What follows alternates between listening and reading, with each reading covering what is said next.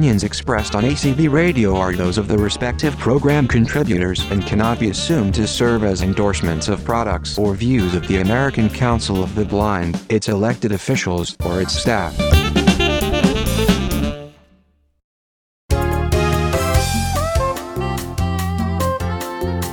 Welcome to Speaking Out for the Blind. I'm Brian McKellen. I think most of us can relate to the challenges of getting the resources needed as teachers and students. With the goal of lifelong learning, I believe these challenges continue. There are our listeners who are educators or mentors themselves who are blind or are teachers of the blind.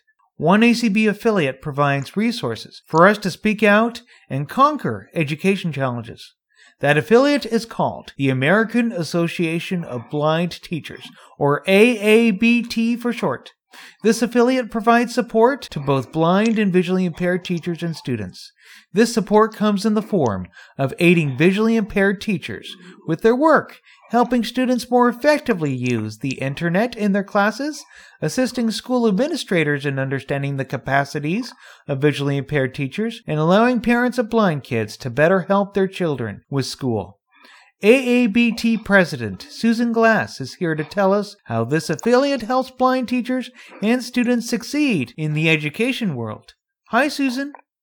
Hi, Brian. Thank you very much for allowing me to be on the show. It's an honor. Tell us about yourself and your role as AABT's president. All right. Well, uh, I have been blind since birth, and for 30 years I was an English professor at the State University here in California, San Jose State University, and then uh, at the local community college, uh, West Valley Community College in Saratoga. I became a member of the American Council of the Blind in 2006. And the very first affiliate meeting that I ever attended was AABT, which was then known as the National Association of Blind Teachers or NABT. I attended the NABT breakfast and everybody was so warm and uh, encouraging. And I really enjoyed the, the teachers uh, who I was meeting and the students I was meeting. Been involved ever since, began writing for the newsletter, became secretary of the organization shortly thereafter. And last year I became AABT president. And it's a, it's an honor to be a part of the organization. We have 50 members. We have a very hardworking board who are eager and love being involved. And uh, it's, it's really been a delightful experience to date. What does the American Association of Blind Teachers do? The American Association of Blind Teachers provides a repository of information and also active community for blind and visually impaired teachers at all levels. We have teachers uh, who begin, they, we have kindergarten teachers, we have college teachers, post grad teachers. We teach in every subject area um, imaginable.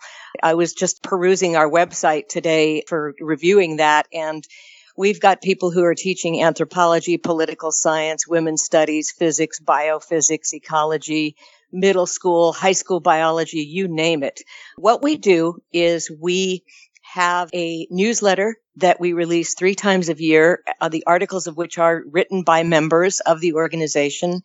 We have an announce list that posts interest elements for blind teachers, often um, job announcements, articles that come out in publications.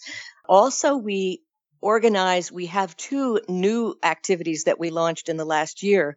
We have telephonic teachers lounges, which are informal sessions that we let our members know about on the announce list in advance. And they can call in and talk about anything under the sun. The, the announce list is open. Maybe you're uh, having difficulty learning some new software. Maybe you're struggling with your Blackboard application.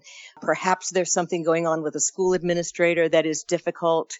Uh, any number of things like that. Or maybe things are going really well, but you're a new ESL teacher and you'd like to know who's got some new syllabus or curriculum material or who's tried, tried the latest version of JAWS and how it's going.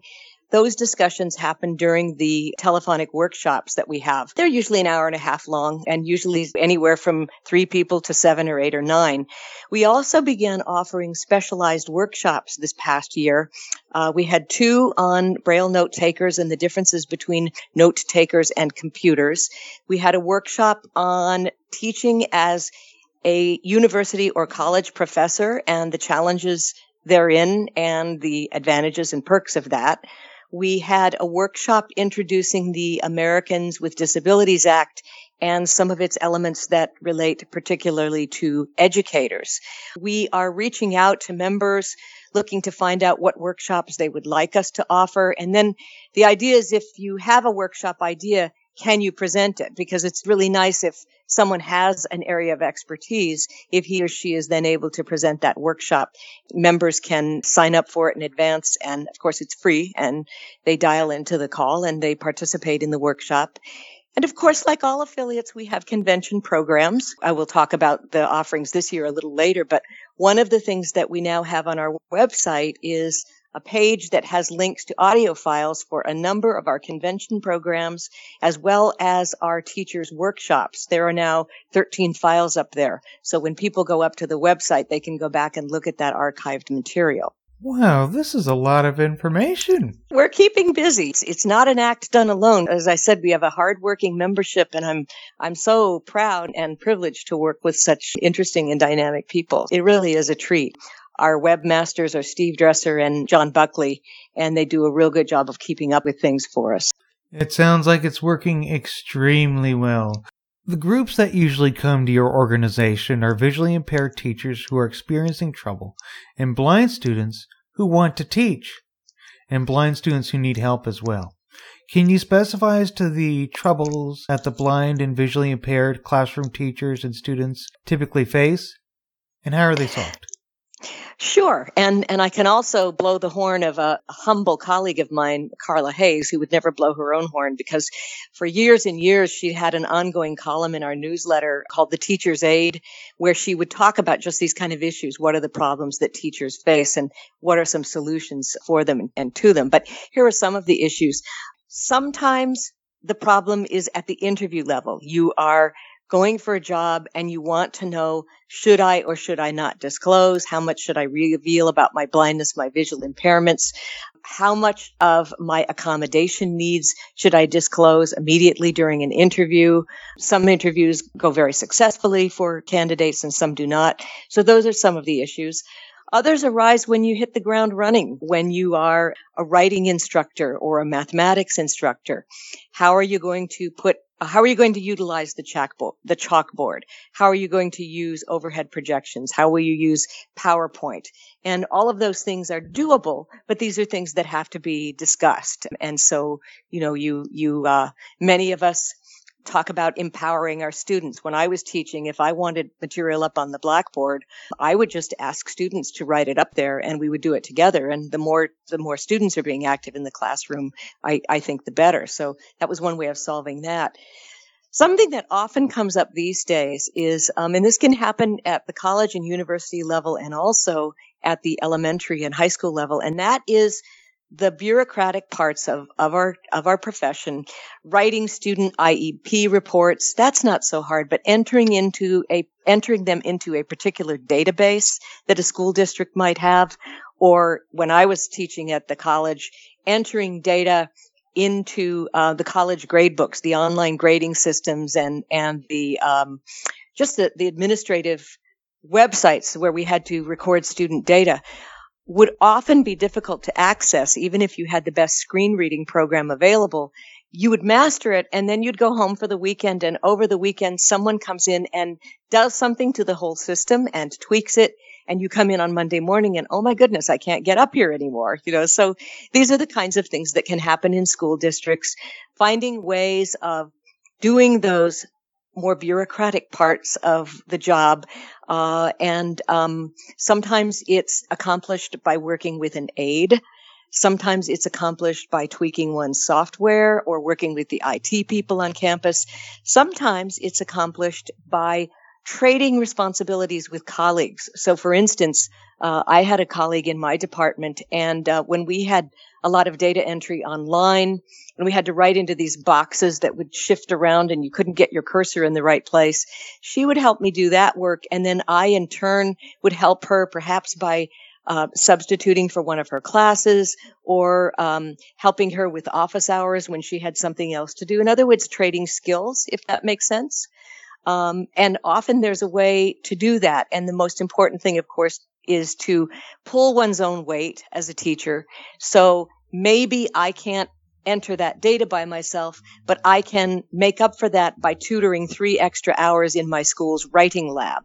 And so those are the kinds of issues that come up with teachers is how do we how do we make sure that we are not only perceived as, but are genuinely pulling our own weight and um, trading skill for skill and keeping up with this ever changing technological world and the series of, of uh, accommodations? Um, those are some of the uh, the issues that that often come up for us. Transportation is another one. If you are a teacher of the visually impaired and you're working in several school districts, uh, and with several different students, then you've got to figure out how to get from place to place every day of the week. Are you going to hire a driver? Are you going to make that um, commitment out of your own pocket? Is your district going to subsidize that? What are the procedures? What are the precedents? What have other teachers done in the past? Uh, and and uh, what what do you need to do? And these are the kind of issues that we try to address both at our convention programs, on our announce not on our announce list, in our um, newsletter, um, during the teachers' lounges, and when people are referred to our website. Um, we'll often, um, if they if they come to us, we'll often try to refer them to someone in the field or in the organization who has a similar problem and might be able to help. Definitely, the teachers teachers of the visually impaired need the transportation help, especially the ones who are blind. Um, yes. The IEP meetings, I can remember some of those as a visually impaired student in elementary, middle, and high school. My parents had to fight for me to receive mainstream services, and it's not easy. No. No, it's not easy. And and you would think, would you not, that as time passes it would become easier, but each generation, you know, we kind of have to reinvent some of the knowledge that was there before. Uh, now, you know, happily I I I'm I see a lot of um, what do I want to say? I, I see a lot of young people, uh, both as teachers and students, who are determined to make their way. And I do think that school environments um, are often quite receptive. And I don't think that it's an abysmal scene at all. But I think, for instance, if you're in a public school setting, you're going to have different personnel um, encounters and challenges than, for instance, if you're at a charter school or if you if you're at a private school. And depending on where you are, uh, you may be not only educating yourself about the resources that are available to you, but you may be educating your colleagues, your administrators. That's part of what we do is, is help each other. And, um, sometimes we do the, the, the work that helps, um, hopefully set a path for the person who comes after us. What if the parents have trouble, um, getting the teachers to understand their child's blindness or visual impairment and if if this, what if the schools are really doing nothing about making sure that the IEP goals are being met and following the provisions of that IEP? Can they go through anything like fair hearings? They can, and um, of course, as as the, the affiliate that we are, we we can't actually enter any legal proceedings, but we can be available to talk to parents. In fact, I was looking at some of the testimonials on our website and parents will come to us with just that kind of a question. And, um, um, John Buckley, who's been the person who, uh, until recently has been, um, you know, uh, handling those calls might have that parent talk to a particular um, teacher of the visually impaired um, about working with that parent and sending, giving them some advice for how to work with with that particular um, school or, or school system. Um, parents can join AABT. Interested people can join. School administrators can join. Um, we want to be a resource of, of conversation and maybe connecting local communities. Um, I've been working a little bit recently with the Oregon affiliate. Uh, there's a teacher in one of their schools who's been having some some challenges with administrators, and so we've been talking together. And uh, as I said, and, and, we do have some articles on the AABT website about what one can legally ask about a disability and what accommodations are available and what you can do about IEPs. Um, we we can there we can be there as a resource but you know our what we're actually physically going to be able to do as an affiliate might be a little bit more challenging for us since we're not a legal entity. Is that is that making sense? That makes sense. Yes. Yeah. Yeah. W- what are some resources out there that you recommend for all teachers from all walks of life, all blind teachers from all walks of life, and students? Well, um, I think that one of the one of the neat there there are some really good online um, sources for syllabus clan, syllabus planning. Uh, I, I noticed um, some links that that are up on our site now. Homework helper, uh, writing IEP reports, um, creating syllabus, uh, French language resources, German language resources, um, computers and the visually impaired. Um, and there are there are links on the on the AABT website to um, the American uh, Foundation for the Blind and to ACB and to just a number of other organizations. So, in other words, we've got a link, we've got a number of links that bridge you to other places, um, so that you can uh, you can you you can find that that information. If any of our listeners want to become teachers, how do they get the education and experience they need to do that? Excellent question. The process for becoming a teacher, of course, varies uh, according to what your level of, of interest is. But you would you would start by getting a bachelor of arts or bachelor of science um, at a at a university with a, a, teaching emphasis. Then you would go through some sort of te- student teaching program, uh, and you would actually have that student teaching experience if you want to become a teacher of the visually impaired, you might want to look at a particular school. I know San Francisco State has a very strong program. I know there are strong programs all over the country. As a Californian, I'm aware of what, what's local here. You would, you would want to, uh, you know, to get that specialty education. If you're going to be a teacher at the college level, you will need at least a master's in your field of interest and in many cases a PhD. Um, and often graduate school and undergraduate school programs have opportunities for you to teach. You can become a TA uh, in a university classroom, and then when you're a graduate student, you're often assigned uh, an undergrad an undergraduate section where you actually teach, so that you gain that that experience. So uh, it depends what field you are going into. Um, I do recommend uh, that if if teaching is something that you're thinking about doing, you can start preparing yourself even as a as a young person. You can start by volunteering to be a tutor at a local high school. Um, or when I when I finished with my graduate work and came back out from Massachusetts to California, I went and I worked in the writing labs at a number of local community colleges. And I did not ask for pay at that point because I just wanted to get comfortable in the classroom. And I'd had some TA paid experience, but I wanted to do that. And I think being willing to, um, to do that so that you can start building your resume, your dossier, because that way, when you are in a program where you're going to be doing student teaching, you can say, I've already done some practicum work um, and then that's that's more easy to uh, to to dial that into whatever you're going to be doing professionally as a as a student teacher. Um, I think getting that experience wherever you can, volunteering to shadow other teachers is enormously important. I, I did that a lot as an undergraduate and a graduate student. I mean, if you've got a teacher who's willing to let you do that or willing to uh, let you help design a syllabus, um, I, I, think that makes a lot of sense. Find someone in the profession you're interested in. Read everything you can. Um, get to know the, the, the people in that in area as as best you can.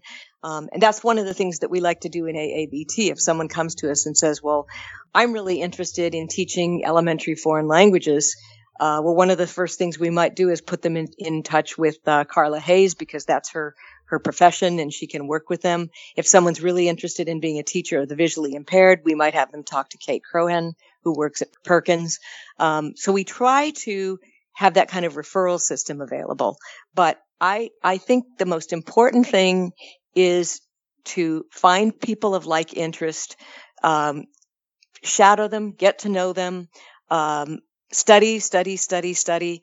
I still believe that to be seen as an equal, we are still at a stage where, as blind people, we're going to have to look even better than the best, if that makes any sense. I still think it's going to be important to be the best in the graduate class, to do the very best you can, um, just so that uh, at least at the, the level of competence you're shining. And, and, uh, just because there still are some fears and trepidations in the world about blindness, I still think we're in a world where we have to actually do better than excellent.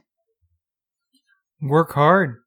Yeah, that's really what I think it comes down to is work hard, get to know other teachers, ask questions, ask questions. Um, if you're going to uh, interview, um, try to get to your interview site early. Uh, scope out the landscape so you know where the podium is and everything like that, or you know what the office space is like. Often you can't do that. Follow up on an interview if you can. If you're not selected, see if there's a way you can find out what you could learn to do differently in your next interview. Not in a challenging way, why didn't you pick me, but what can I learn? I think that's really, really important. How can I do better? How can I do better? And I do, I still feel that way now. I mean, all right, what did I do well today? But what can I do better the next time I do something? That's very good advice. If our listeners want to learn more about issues relating to blind teachers and students, how can they join AABT? They can join AABT. If they happen to come to the convention this summer, they can join us right on site because we'll be having our teachers breakfast and, and also our AABT program during convention week and they can pay dues there. Um, and, uh, our dues structure, uh, is, um, $25 for working teachers, 20 for retired teachers, and $10 for students. And um, the other way that they can learn a lot about the organization is visit our website, www.blindteachers.net. And we're working on getting a uh, membership form um, put on the net, I mean, on the site with a PayPal option, but we have not erected that system yet. So there's a phone number where people wishing to become members can call um, on the website, and um, they will. We can we can work out membership from there. Once you beginning, once you are a member, um, every time you get it's time for dues renewal, you'll get a, an announcement in your newsletter. But those are the ways to uh, to uh, become a member if you're interested. Susan, I'm sure our listeners are going to want to join AABT and learn how they can teach and effectively continue lifelong learning as blind students and teachers. Thanks so much for joining us today. Thank you very much for having me. It has been a, pre- a pleasure. Before we go, I welcome your comments on this program. Just visit and like me on Facebook at Speaking Out for the Blind, or follow me on Twitter at Speak Out Blind or Speak Out for the Blind. You can also check out my website, that's speakingoutfortheblind.weebly.com. More information on today's show is posted there. Just look under the list of episodes and show news tab. My new email address is speakout at acbradio.org, and my show archive is at acbradio.org slash speaking dash out dash four dash dash uh dash blind. Please note that there is a link located at the top half of the page and below the heading that says Home Speaking Out for the Blind, where you can subscribe to the podcast feed and listen to Speaking Out for the Blind shows, ranging from episode 94 to the present. That's all for this edition of Speaking Out for the Blind. Thanks for listening, and remember to speak out.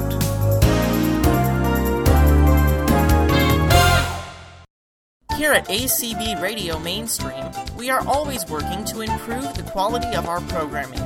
If you have any feedback about anything you have heard here on ACB Radio Mainstream, please let us know by sending an email to support at acbradio.org. That's support at acbradio.org. You are listening to ACB Radio Mainstream, connecting the blind community.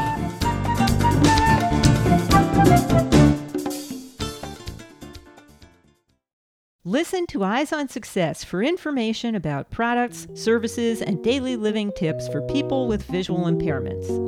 We cover everything from the latest advances in adaptive technology to discussions of various jobs, sports, and hobbies. Eyes on Success is aired on ACB Radio Wednesdays at 10 p.m. Eastern and repeated every two hours until 8 p.m. Thursday. I'm Nancy Goodman Torpy. And I'm Pete Torpy. We, we hope, hope you'll join us. us. The American Council of the Blind has established the Legacy Society to honor and recognize individuals who have communicated their intentions to include ACB in their estate plans via a bequest or another type of planned gift. We want to acknowledge individuals for including ACB in their will while they are still living so that we can thank them for their commitment to perpetuating ACB's good work for years to come. Says ACB President Kim Charlson. More information about the Legacy Society and how you can help is available from Tom Tobin, Director of Development at T Tobin, T T O B I N, at acb.org or by phone at 800 424 8666, option 5. Thank you for listening to ACB Radio and for considering ACB's future financial needs. At the 2018 ACB Conference and Convention in St. Louis, you can enjoy breakfast with ACB families and our special guest, Alexa, on Monday, July 1st from 7 to 8:15 a.m. Whether hosting a game of Jeopardy, ordering dog food, checking the weather, or broadcasting ACB radio, Alexa, aka the Amazon Echo, has found her way into the homes and hearts of millions across North America and throughout the world. So we decided to invite her to breakfast and we're inviting you too. Come join ACB families for our annual business meeting and stick around for fun and games with Alexa. We will demonstrate some of her more useful and interesting skills, and we just might invite you to play along. We will also present one of you with an Amazon Echo Dot of your very own.